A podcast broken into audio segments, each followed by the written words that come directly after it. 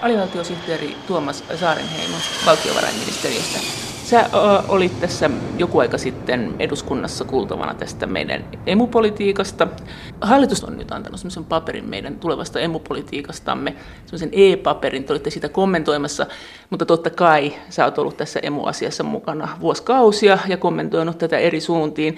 Itse asiassa hallitustahan on moitittu siitä, että se on linjaton ja löperö, EU-politiikassa, mutta kun katseli tuota paperia, mikä tuli tästä emusta, niin ne ei kyllä yhtään näyttänyt linjattomalta ja löperöltä. Se oli siis tosi tiukkaa tekstiä. Ne oli tosi, tosi tiukkaa, että ei mennä mihinkään yhteisvastuusiin. Tämä viimeinen tulkinta ei kyllä pidä ihan paikkaansa. Että, ja tämä on se asia, josta mä yritin puhua silloin eduskunnan kuulemistilaisuudessa, että on erilaisia yhteisvastuuta ja jotkut yhteisvastuumuodot on hyväksyttäviä ja toiset on sitten hankalampia.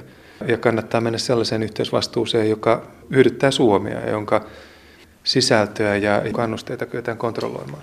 Mitä kaikkia on nyt ehdolla? Mihin Suomen kannattaisi suostua? Eikö hallitus ollut sitä mieltä, että me ei suostuta yhteiseen eurovaltiovarainministeriin, sitten me ei suostuta yhteiseen eurobudjettiin. Me ollaan vähän niin kuin silleesti, että no joo, ehkä sitä EVM saattaisi voida käyttää kriisimaiden tukemiseen, mutta ei nyt siitäkään olla innostuneita. Miten se susta meni? No siis tämä äh, euroalueen valtiovarainministerin, sehän on puhtaasti symbolinen hanke. Mä en ole vielä tähän päivään ymmärtänyt, että mikä merkitys sillä olisi mitenkään euroalueen tulevaisuuden kannalta. Eurobudjetti menee aika lailla siihen samaan kategoriaan. Siellä Hallituksen kannassahan on toteamus, että voidaan harkita tällaista euroalueen budjettiriviä EU-budjetissa, mikä on minusta mielekästä, kun meillä kerran on jo yksi yhteisöbudjetti, niin ei kannata alkaa rakentaa sen rinnalle toista. Mikä se on se eurobudjetin idea? Onko se vain se, että me saadaan nämä maat, jotka on viime aikoina pullikoinut, niin pois näiden tukien piiristä kätevästi mitenkään osoittelematta heitä. Että siellä, sieltähän jäisi sitten, tipahtaisi pois vaikka Ruotsi, joka nyt ei varmaan se, se niiden talous ei tästä mitenkään erikoisesti hätkähdä, mutta sitten sieltä jäisi pois Puola ja Unkari ja näitä Itä-Euroopan maita, jotka on ollut hyvin EU-kriittisiä. Että onko tässä nyt tämmöinen menossa tässä eurobudjetissa, kun keksitään, että sitten meidän ei tarvitse antaa niille niin kuin mitään rakennerahoja eikä mitään välttämättä. Se on no ei, ei, ei itse asiassa, tästä ei ole kysymys. Siis ne ajatukset, joita eurobudjetista on esitetty ja jotka on ollut aika hahmottumattomia, niin Niillä ei ymmärtääkseni ollut mitään tekemistä kohesio- ja rakennerahojen kanssa. Että kohesio- ja rakennerahat tulisi edelleenkin menemään EU-budjetin kautta. Mutta Mun... miten voisi vähentää? Joskus no se on Suomen kanta, että, että se kohesio- ja rakennerahojen tarve alkaa ajan myötä vähentyä, kun nämä kohesiotavoitteet alkaa, tai niitä ollaan saavutettu jo tiettyyn mittaan. Monet kohesiomaat on kehittyneet vauhdikkaasti ja ehkä alkaa olla jo siinä tilanteessa, että nämä tulonsiirtojen tarve on vähäisempi. No mihin se eurobudjetti sitten meni käytännössä? No, se, se on, on aika hea, mutta sitäkään ei oikein selitetty. No, niin kuin totesin Joo. tuossa aiemmin, niin mä näen sen lähinnä symbolisena eleenä. Sitä on edistetty lähinnä tämmöisenä niin kuin lippulaivana ja euroalueen yhteisyyden merkkinä, jolle sitten varsinainen sisältö mietittäisiin myöhemmin, että mihin niitä rahoja käytettäisiin. Tämä on semmoinen tulokulma, jota ollaan vierastettu, että ollaan pikemmin ajateltu niin, että jos nyt ensin mietittäisiin, mihin sitä rahaa kerätään ja sitten katsotaan, että miten se kerätään. Että, että kai nämä niin kuin julkiset budjetit, niiden ensisijainen tarkoitus on tarjota palveluja kansalaisille jossain muodossa ja se pitäisi olla se budjetin lähtökohta. Että se, nyt jos Brexit tulee, tai kun se on nyt tulossa, niin jos se nyt toteutuu, niin eikö se sitten näin, että 85-86 prosenttia taloudesta on sitten euromaiden taloutta EU-ssa, ja silloin se kyllä entistä enemmän korostuu se, että nämä Itä-Euroopan maat, jotka ei suostu osallistumaan pakolaiskriisiin ja ovat muutenkin olleet tämmöisiä jarrumiehiä, niin ne jää siihen 15 prosenttiin se niiden talous, ne jää sen eurobudjetin ulkopuolelle, niin kyllä se eriyttäisi tätä porukkaa. Ei tämä ainakaan mikään tämmöinen EUn integraatiota lisäävä hanke. No se on varmaan yksi syy, minkä takia tietyt tahot on tätä ajatusta hellineet, että on, on olemassa sellaisia tahoja Euroopassa ja ehkä Ranskassa tätä ajatusta eniten edustetaan, että euroalueen pitäisi edetä syvemmän integraation suuntaan ydinjoukkona. Ja eurobudjetin luominen olisi ikään kuin väline sille, siihen, että tätä saataisiin tapahtumaan. Luotaisiin alusta, jonka puitteissa voitaisiin sitten alkaa tehdä syvempää integraatiota euromaiden kesken, mutta se sisältö on sitten hahmottumatta. Ja se on varmaan näissä ajatuksissa toissijaista, että miten se tapahtuu, kunhan tapahtuu. Mutta siis eikö se ole vielä näin, että jos se tapahtuisi, ja tätä kuitenkin nyt keskustellaan, vaikka tätä vastustaa muutkin kuin Suomi, niin sehän tarkoittaisi, että nämä meidän maksuosuudet, jos se tulisi semmoiseksi kuin se on nyt niin kuin haaveiltu, niin nehän kasvaisi yli tuplaten siitä nykyisestä. No mä en osaa ottaa tuohon kantaa, koska ei, ei, ei, ei ole sillä lailla jäsentyneitä ehdotuksia siitä, mikä se eurobudjetin luonne tulisi olemaan. Mä luulen, että tämä on joka tapauksessa keskustelu, jota ei kannata nyt liioitella, koska ei se, ei se kauhean todennäköiseltä sitä näytä, että se tulee etenemään. No mikä se yhteisvastuun muoto on nyt se todennäköisin, mihin meidän on ehkä suostuttava? No niin, no, enemmän kuin suostuttava. Meidän kannattaa ehkä edesauttaakin tiettyjä yhteisvastuumuotoja, joista tämä pankkiunioni on tietysti – päällimmäinen. Ja siinä niin mä näkisin, että se hallituksen kanta on, on, on niin kuin tärkeällä tavalla hioutunut. Edelleenkin lähtökohtana on se, että kun yhteisvastuuta lähdetään luomaan ja tämmöisiä yhteisvastuun muotona on tämmöinen rahoitussektorin, pankkisektorin sisäinen vaka- vakuutusjärjestely, niin sitä täytyy tapahtua tavalla, joka on reilu. Ja se tarkoittaa sitä, että ne asiat, joita vakuutetaan, on suurin piirtein yhtä riskaabeleita eri puolilla Eurooppaa. Mutta lähtökohtana hallituksen kannassa on kuitenkin se ymmärrys, että tämä pankkiunioni, se pohjimmiltaan tukee meidän tavoitteita. Se on edellytys sille, että voidaan irtaantua hallitusten ja valtioiden välisestä yhteisvastuusta, joka on sitten vaikeampi. Tavallaan mitä enemmän yhteisvastuuta saadaan toteutumaan tällaisten yksityisen sektorin sisäisten vakuutusjärjestelyjen kautta, niin kuin pankkiunioni on, niin sitä vähemmän on tarvetta sitten valtioiden välisille yhteisvastuujärjestelyille, jotka on paljon hankalampia. Miten se sitten, jos nämä pankit toinen toistaan rahoittaa huonoina aikoina, niin onko tämä nyt sitten, pystyttäisikö tämä katkaiseen kokonaan tämä napanuora, että siis jos kaikki pankit Euroopassa kaatuu, niin valtiot vaan niin kuin rallattelee. On se nyt kiva, kun nämä on meistä irti. No, jos semmoinen tilanne toteutus, että kaikki pankit Euroopassa kaatuisi, silloin oltaisiin varmaan ongelmissa, mutta tämä koko rakennelmahan on nyt viritetty siihen, että niin ei tapahdu, vaan lähtökohta on se, että jos jossain kolkassa Eurooppaa tulee jotain spesifejä hankaluuksia, jotka johtaa siihen, että siellä valtion toimintaedellytykset heikkenee tai rahoitukselliset edellytykset ja samaan aikaan sitten pankeille kertyy paljon luottotappioita, niin ainakin nämä luottotappiot tulisi sitten hoidettua tavalla, joka mahdollistaa rahoituksen jatkumisen yksityisen sektorin toiminnan siinä maassa. Ja jos se on tilanne, niin silloin on paljon helpompaa pitää kiinni tästä niin no bailout-periaatteesta, Eli joka niin. on se, että siis ei lähdetä rakentamaan pelastuspaketteja valtioille, vaan valtiot järjestelee sitten velkansa velkojiensa kanssa Mutta uudelleen. Jos tämä pystytään tekemään tilanteessa, jossa – seurauksena ei ole talouden ja sosiaalisen tilanteen romahdus, niin, niin silloin se on uskottava, silloin se on, pystytään todellisuudessa toteuttamaan, eikä jouduta sellaisiin selkäseinään vastaan no, tilanteisiin no, niin kuin 2010. No jos ajatellaan sitä 2010 tilannetta, jolloin saksalaiset ja ranskalaiset pankit oli rahoittanut Kreikan valtiota, ja sitten jouduttiin tukemaan Kreikkaa, että ranskalaiset ja saksalaiset pankit ei menisi nurin.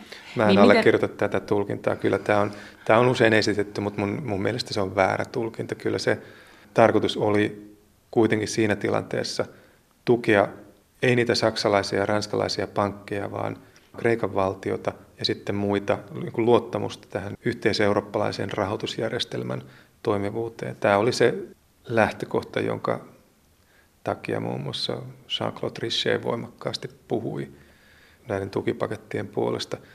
Mulla on sellainen käsitys, että Saksassa olisi ollut hyvinkin valmius velkajärjestelyyn siihen. No miksi sitä sitten tehty? Sitähän siis laajalti aneltiin. No anelivat, ketkä anelivat. Jotkut ehkä anelivat, aika monet kovasti protestoivat. Huolena oli se, että jos Kreikan velkoja aletaan järjestellä uudestaan, niin seuraavana syntyisi paniikki suhteessa Portugaliin, Irlantiin, Espanjaan, mahdollisesti Ranskaan ja dominat lähtisi kaatumaan. Ja tämä velkojen uudelleenjärjestelyhän tarkoittaa käytännössä yleensä sitä, että joko velkojen maksuaikoja pidennetään tai sitten ne annetaan ainakin osittain anteeksi. Mutta valtioiden lainat aiheuttavat kyllä muitakin ongelmia. Erityisesti se, että nämä riskit, joita näissä lainoissa piilee, niin ne eivät välttämättä kovin selvästi näy. Kun pankit lainaavat rahaa, niin yleensä pankilla pitää olla tietty määrä pääomaa vasten sitä lainaa, mutta valtion lainoissa näin asia ei ole. Alivaltiosihteeri Tuomas Saarenheimo. Kuinka paljon joutuu pitämään omaa pääomaa niitä Sitä vasten? vasta- ja paljon se on? Tällä hetkellä se on nolla prosenttia valtionlainoille. Valtionlainoja voi omistaa kuinka paljon hyvänsä ilman, että niitä vasten täytyy pitää lainkaan pääomaa. Ja tämä on asia, joka me ollaan koettu ongelmaksi. Se on johtanut siihen, että esimerkiksi siis joillain Etelä-Euroopan mailla, pankeilla, siellä on oman kotivaltion lainoja taseessaan moninkertainen määrä omaa pääomaa. Eli jos kotivaltio ajautuisi maksukyvyttömyyteen, niin pankit Kaatus. kaatuisi saman tien. Ja tämä on semmoinen linkki, joka ei sovi tähän pankkiunionin yhteyteen. Ja oletteko te nyt sitä mieltä, että niitä ei saisi enää nollaksi arvottaa niitä valtionlainoja? Me ollaan sitä mieltä, että tavalla tai toisella sääntelyn keinoin pitäisi luoda painetta, että pankit ajan myötä hankkiutuu eroon näistä ylisuurista kotivaltion velkakirjojen omistuksista. Se ei tule tapahtumaan vuodessa eikä kahdessa. Se on jo vähentymässä. Sitä kehitystä nähdään, mutta tällä hetkellä sääntely ei edesauta sitä. No miten, mistä valtiot sitten tulevaisuudessa saa sen rahansa, sen lainansa? samoista lähteistä kuin aikaisemminkin, mutta sen sijaan, että Italian valtio myy, myy velkakirjansa Italian pankkeille ja Saksan valtio Saksan pankkeille, niin niitä ostetaan vähän ristiin. Ja silloin se pankki vähän miettii asiaa. No joo, silloin, silloin arvotetaan riskit riskeinä ja silloin myöskään minkään pankin kohtalo ei ole suoraan sidoksissa yhden valtion Ja, se, kohtaloon. ja semmoinen sääntö tulisi, että sä et saa oman maan pankista No, tätä me ollaan ajettu, mutta ei Siis se nyt ole tulossa. Suomi. Suomi ja muutama muu maa. Ketkä muut? No on siinä oikeastaan arvattava koalitio, ne, ne, ne pohjoisen maat, jotka tätä niin kuin, äh, Saksa riskien vähentämistä ovat, Saksa ovat Hollanti. korostaneet. No muun muassa joo. Siellä eduskunnassa, jossa sä olit puhumassa tässä joku aika sitten, niin siellä puhuttiin myös siitä, että itse asiassa Italian pankit on erittäin heikossa hapessa. Et siis minkälaista pankkikriisiä sä odotat, että nyt tulee tapahtumaan näiden matalien korkojen jälkeen? Että onko tässä niin kuin mitään mahdollisuuksia siinä mielessä pankkiunionin, että muhiiko tässä semmoinen pommi, että meidän pitää nyt odottaa, että se laukeaa ennen kuin me uskalletaan lähteä mihinkään yhteisvastuisiin?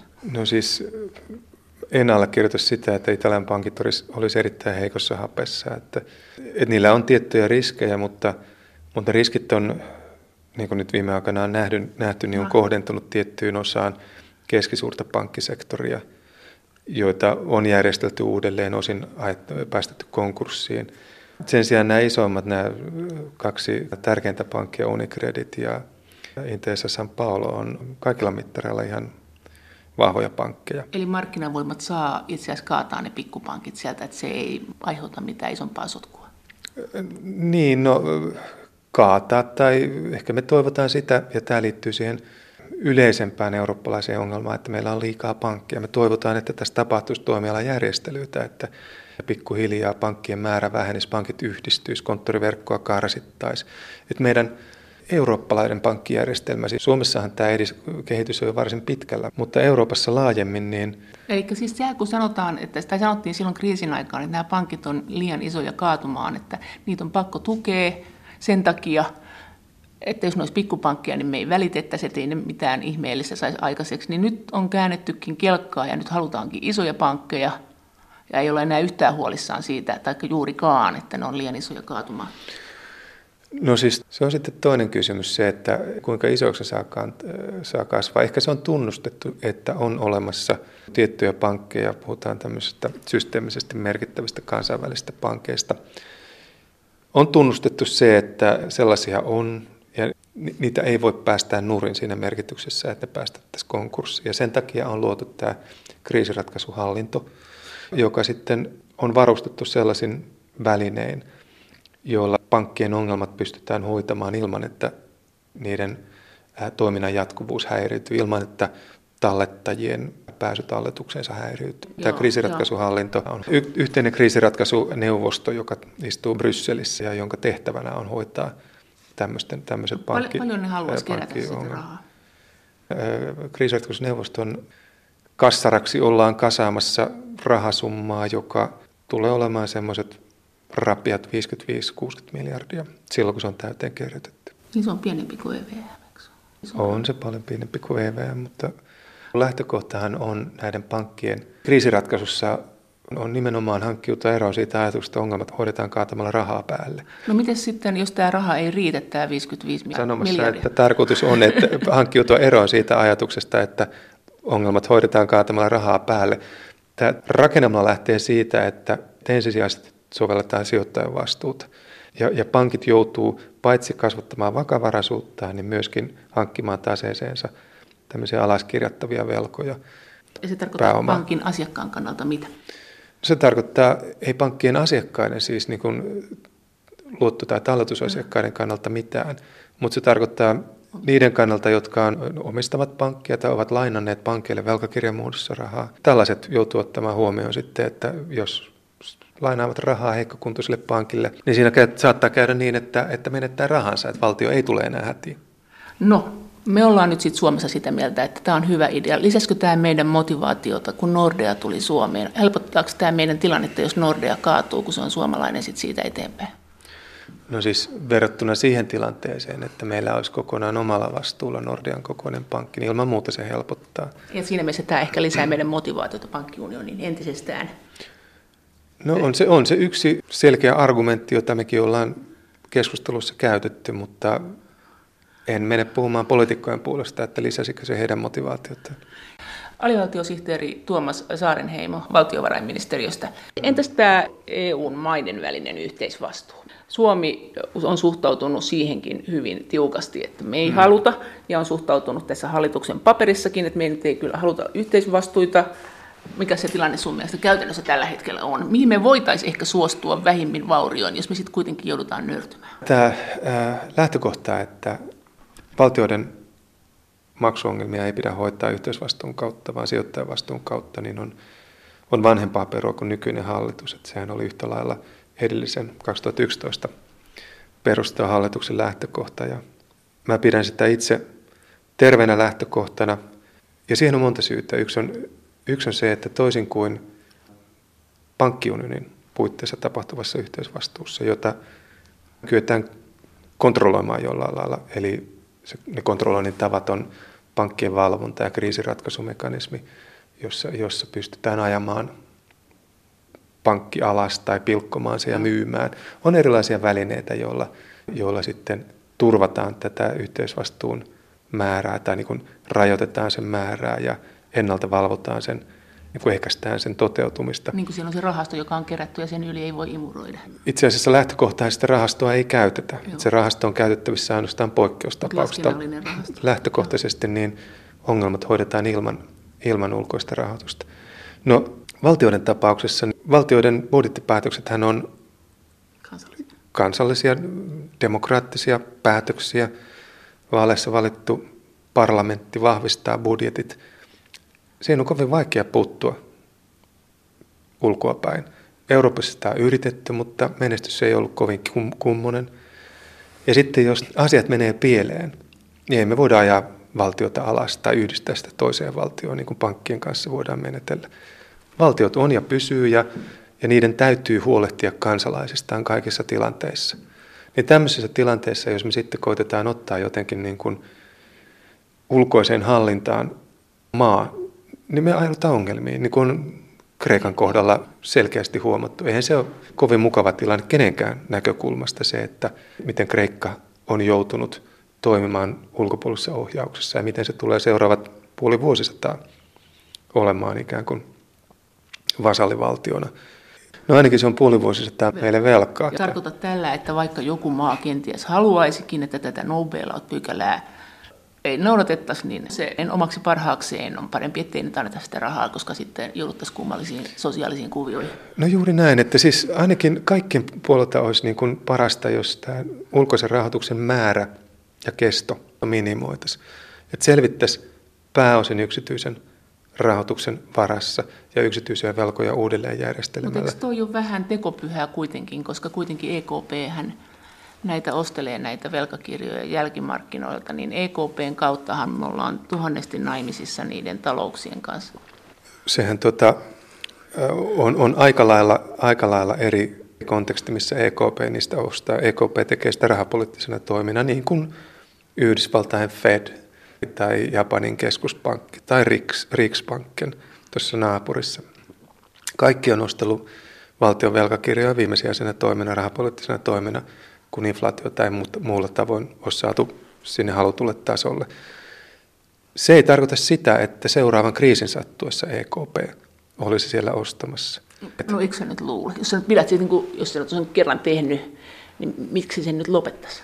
Se riippuu siitä, että onko seuraavan kriisin aikana jotain rahapoliittisia syitä, onko inflaatio negatiivinen niin kuin tällä kertaa. Jos seuraavassa kriisissä inflaatio ei ole negatiivinen, niin miksi EKP ryhtyisi? Eihän EKP ryhtynyt näitä bondeja ostamaan sen takia, että Kreikalla oli ongelmia. Kreikan bondihan se ei muuten osta sattumoisin. Ja se ostaa niin yhtä lailla Saksan bondeja ja Suomen bondeja.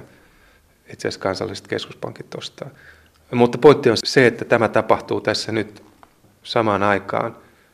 Liittyy eri, eri asioihin. Se, on niin kuin, se ei ole kriisirahoitusta. Se on, infla, se on rahapoliittinen toimi, jolla koitetaan painaa inflaatio ylös. Ja sillä hetkellä, kun inflaatio saadaan halutulle tasolle, se loppuu. Se ei ole välttämättä käytettävissä seuraavan kriisin aikana. Eikä se myöskään auta niitä valtioita, jotka aidosti kriisissä on, niin kuin nähdään nyt Kreikan osalta. No entäs nämä muut, mitä tässä on nyt ehdoteltu, siis, ja sitten nämä ylipäänsä nämä eurobondit, mitä kaikkia virityksiä tässä on nyt koitettu ehdottaa tämän yhteisvastuun lisäämiseksi? Ainahan nämä saa jonkun uuden nimen. Joo, nämä siis tota, ensinnäkin tässä on niin kuin, oikeastaan se sanotaan niin kuin ongelmattomin ajatus on ihan vain sellainen, että joku, joku taho alkaisi arvopaperistaa olemassa olevia valtioiden velkakirjoja, yhdistää niitä niin koreiksi, Joo. joka, johon ei sisältyisi minkäänlaista yhteisvastuuta, mutta vaan, vaan sitten niin kuin tarjottaisiin rahoitusmarkkinoille sellaisia rahoitusvälineitä, joita siellä ei tähän saakka ole ollut. Ja jos tämmöiseen ryhdytään, niin, niin ei, en mä näe, että Suomella on mitään erityistä syytä vastustaa sitä.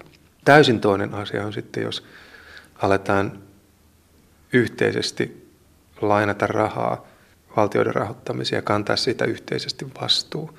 Silloin törmätään sellaisen ongelmatiikkaan, joka on jälleen hyvin vaarallinen, demokratian kannalta ongelmallinen, koska silloin meille syntyy aivan kriittinen intressi siihen, minkälaisia budjettipäätöksiä Italia tai Kreikka tai Espanja tekee.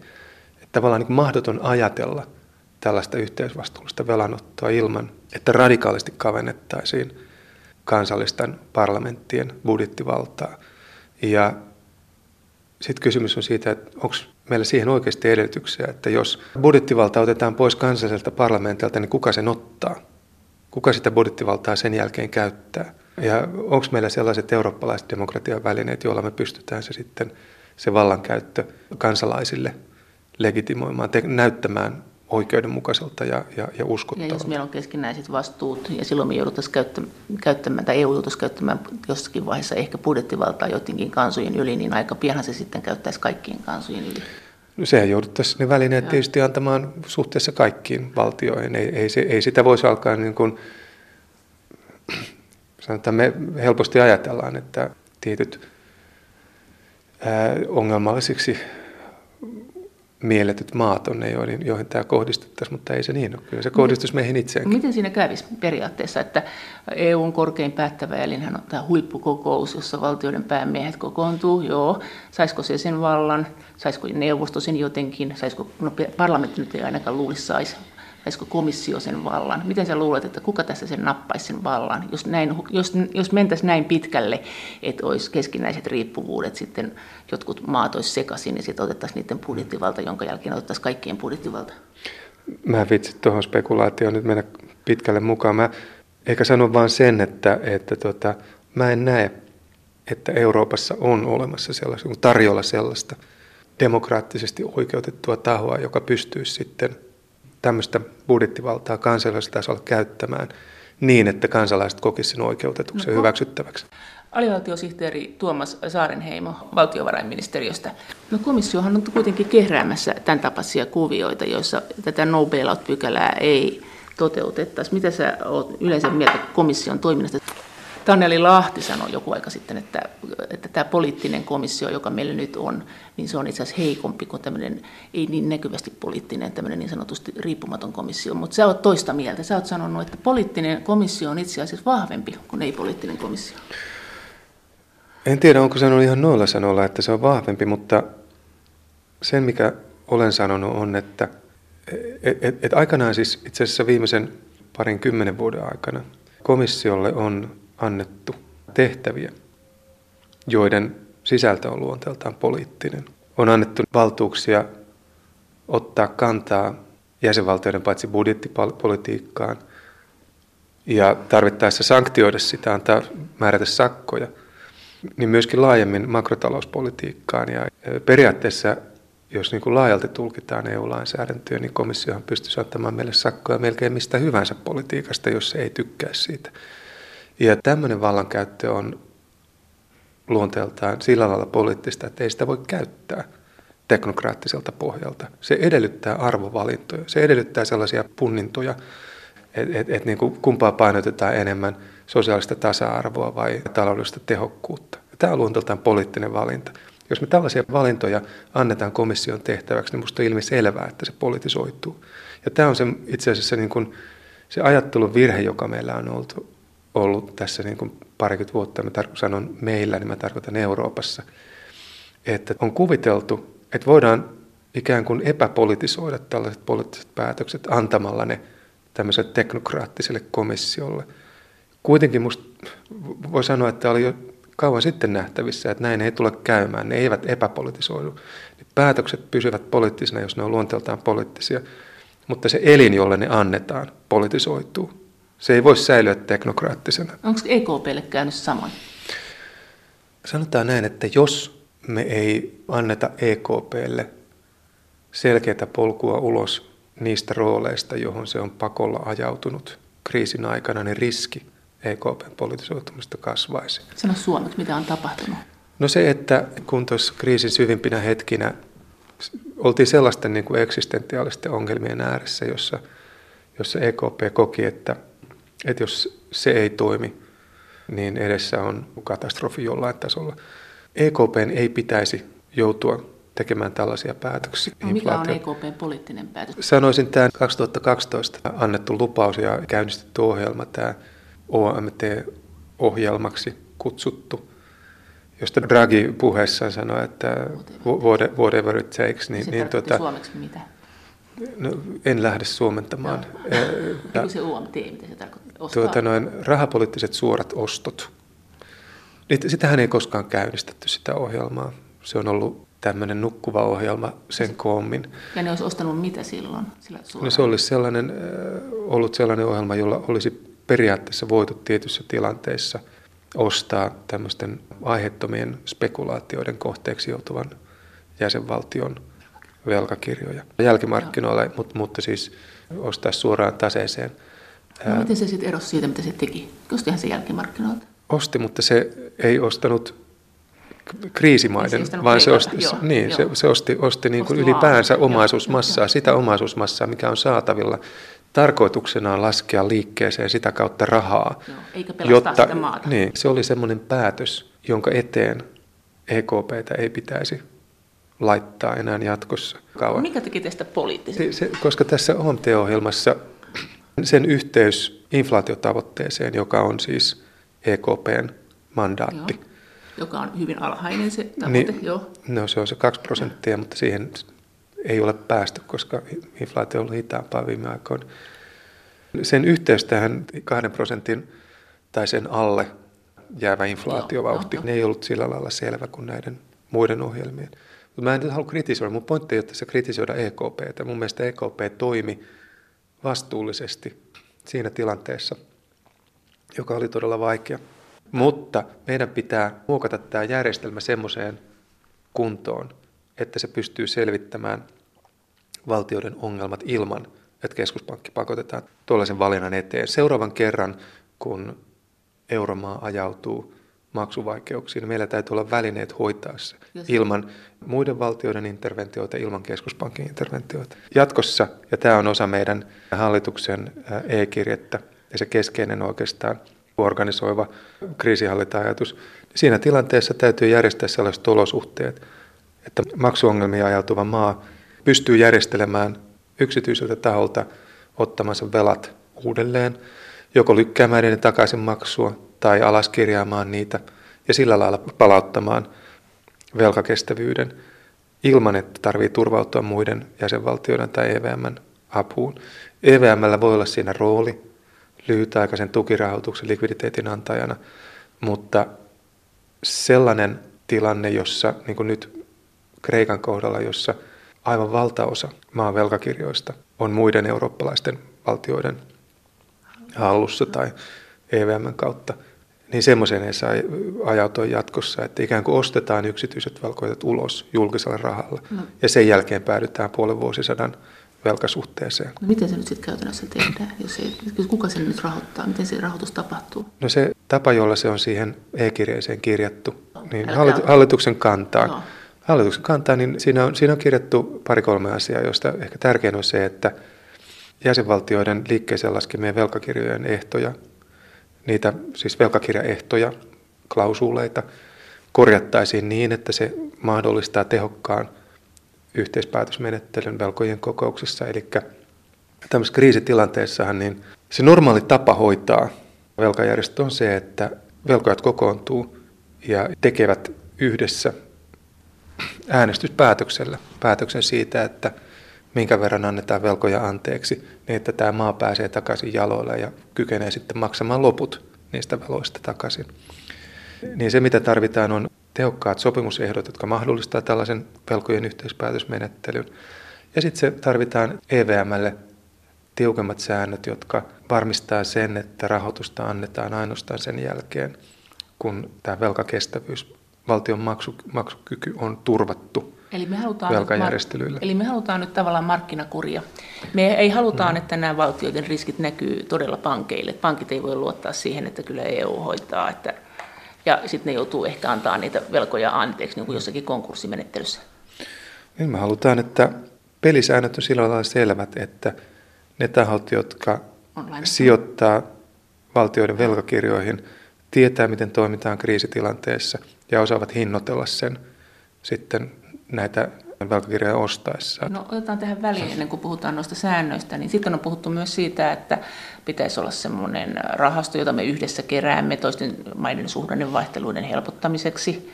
Sitten voidaan tietysti aina ihmetellä, että milloin se on suhdanne ja milloin se on rakenteellinen ongelma. Ja näin Suomen valtio ei ole halunnut sitä, eihän vaan. No joo, ei, ei ole halunnut sitä ja, ja tuota, minun mielestä hyvästä syystä. Sitä vähän on avattu siinä hallituksen eduskunnan lähettämässä kirjelmässä. Se ajatus on se, että tämmöisestä niin suhdannetasausmekanismista aidosti olisi hyötyä. Siis jos ajatus on, että tasataan normaaleja suhdannevaihteluita, niin ei siihen tarvita tämmöisiä suhdannevakaustasausmekanismeja. Sen pystyy tekemään vallan hyvin lainaamalla rahoitusmarkkinoilta, tasottamalla menoja sillä lailla. Niin kuin Suomen valtio nyt tässä vaikeiden vuosien aikana rahoitti toimintaansa velkarahalla ja nyt kun ajat on kääntymässä paremmaksi, niin niitä ryhdytään maksaa takaisin. Ja sitten tämä työttömyyskassa, yhteinen EU-laajuinen jonkunnäköinen, että kaikki maksaa pikkusen johonkin rahastoon, niin sitten jos jossakin on paha työttömyys, niin siitä maksetaan sitten yhteisestä eurooppalaisesta työttömyyskassasta. Niin tätä on myös puhuttu, mutta Suomen valtio ei lämpine tälläkään.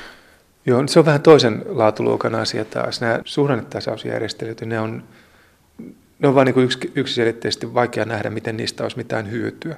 Me ajatellaan niitä niitä tämmöisenä niin symbolisina toimina, että, että käytännössä se, milloin rah- valtiot tarvitsee rahoitusta, on silloin, kun niiden pääsy rahoitusmarkkinoille vaikeutuu.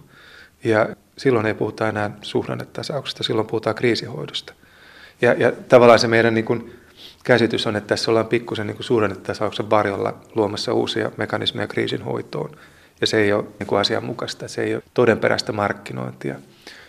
Ää, mitä tulee sitten tämmöiseen eurooppalaiseen työttömyysturvajärjestelmään, niin se on, on varmasti juuri näin, että, että hallitus ei ole tälle ajatukselle lämmennyt, niin kuin ei, ei, ei, ei oikeastaan kovin moni maa Euroopassa muutenkaan, että se on aika vahvasti ammuttu alas. Se on selkeämmin kysymys vain poliittisesta kannasta. Että sinänsä tämmöinen yhteinen työttömyysturvajärjestelmä, niin ei siinä semmoisia toiminnallisia ongelmia ole, miksi sellaista voisi rakentaa. Siinä on kysymys siitä, että koetaanko riittävää yhteisöllisyyttä Euroopassa, että sen varaan halutaan rakentaa tällainen eurooppalainen työttömyysturvajärjestelmä. Ja mä en näe, että sellaista poliittista tahtotilaa syntyy vielä moneen vuoteen.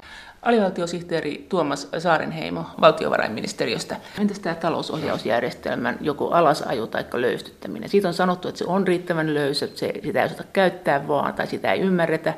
Sitten on sanottu, että todellisen kriisin aikana sille ei kuitenkaan mitään merkitystä. Ja sitten on sanottu myös näin, että käytännössä kun hallitukset tekee politiikkaansa, niin eihän ne niitä EU-suosituksia lue. Mitä sä oot mieltä koko tästä ohjausjärjestelmästä? Olisiko tämä niin syytä vetää vessasta alas noin ylipäänsäkin? No siis minun mielestä oikealla tavalla ymmärrettynä se on ihan hyödyllinen. Et, et, et siis jos, jos joku on ajatellut, että, että olisi mahdollista rakentaa sellainen järjestelmä, että Brysselissä niin kuin komiteatyönä rakennetaan ohjeistus, jolla sitten jäsenvaltioiden budjettivaltaa tai talouspoliittista valtaa kavennetaan, niin se on ehkä ollut aina epärealistinen ajatus. Siihen ei oikein ole eväitä ja lihaksia ja emme, emme välttämättä halutakaan sitä niin demokraattista päätöksentekoa sillä lailla kaventaa jäsenvaltiossa. Mutta sen sijaan oikealla tavalla tulkittuna, niin se mitä mä näen, miten tämä järjestelmä on toiminut, on se, että komissio ja Brysselin komiteat ovat tehneet arvion jäsenvaltioiden budjettipolitiikasta, talouspolitiikasta, arvion, jonka lähtökohtana on tietyt yhteisesti sovitut säännöt, mutta niitä on tulkittu sitten joustavasti ja taloudellista järkeä hyödyntäen. Ja sen jälkeen on, on sitten annettu neuvoja, on, on saatettu harrastaa, harrastaa niin kuin jopa painostusta, mutta viime kädessä on ymmärretty se, että niin kuin asioita ei oikein voi käristää suoraksi riidaksi. Parhaimmillaan tämä talouskoordinaatio on tämmöinen arvovaltainen ulkoinen mielipide jäsenvaltioiden talouspolitiikasta, joka voi aiheuttaa aika paljon kiusaa jäsenvaltiolle, koska siis ei jäsenvaltiot halua harrastaa näkyvästi huonoa politiikkaa. Se on tämmöinen riippumaton asiantuntija-arvio. Miten on siitä niin? Siellä on maa, se on poliittinen. Silloin kun ää, komissio ja ja ne, nämä Brysselin virkamieskomiteat arvioi jäsenvaltioiden taloudenpitoa, niin si, siinä, siinä, siinä, siinä yhteydessä se lähtökohta sille arviolle, se on irrallaan siitä jäsenvaltion spesifistä tilanteesta. Se, sen pohja ei, ei kumpua siitä jäsenvaltion poliittisesta keskustelusta. Se on edelleenkin poliittinen, mä olet oikeassa, sanoin näin, mutta se lähtee tämmöisestä yleisemmästä hyvän taloudenpidon näkemyksestä, takia, jonka pohja on poliittinen. Minkä takia meillekin sitten kovin moni sanoo, että ylipäänsä hallitukset käy sieltä tilailemassa semmoisia niin näkökulmia, jotka nimenomaan tukee heidän harrastamaansa politiikkaa. Että se on tämmöinen excuse, jonka selän taakse voidaan mennä. Että kyllä se EU nyt haluaa sen soten, vaikka. No EU haluaa soten. Se on meidän maakohtainen Oletko suositus. pyytämässä vai keksikö sen ihan tyhjästä? Että Suomelle nyt tuommoinen sote. Ei meidän ole tarvinnut pyytää, koska he osaavat lukea Suomen lehdistöä ja näkevät, mistä täällä puhutaan. Mutta se on aika hyvä esimerkki siis. Se, että EU ja komissio validoivat nämä Suomen talouspoliittiset prioriteetit. Ja menee niin, hallituksen, hallituksen linjan mukaan, koska hallitus on siellä edustamassa Suomea. Joo, ei meidän tarvitse sitä mitenkään sinne paukuttaa. Jos ne meidän argumentit on hyviä, niin seisoo kyllä omilla meriteillään.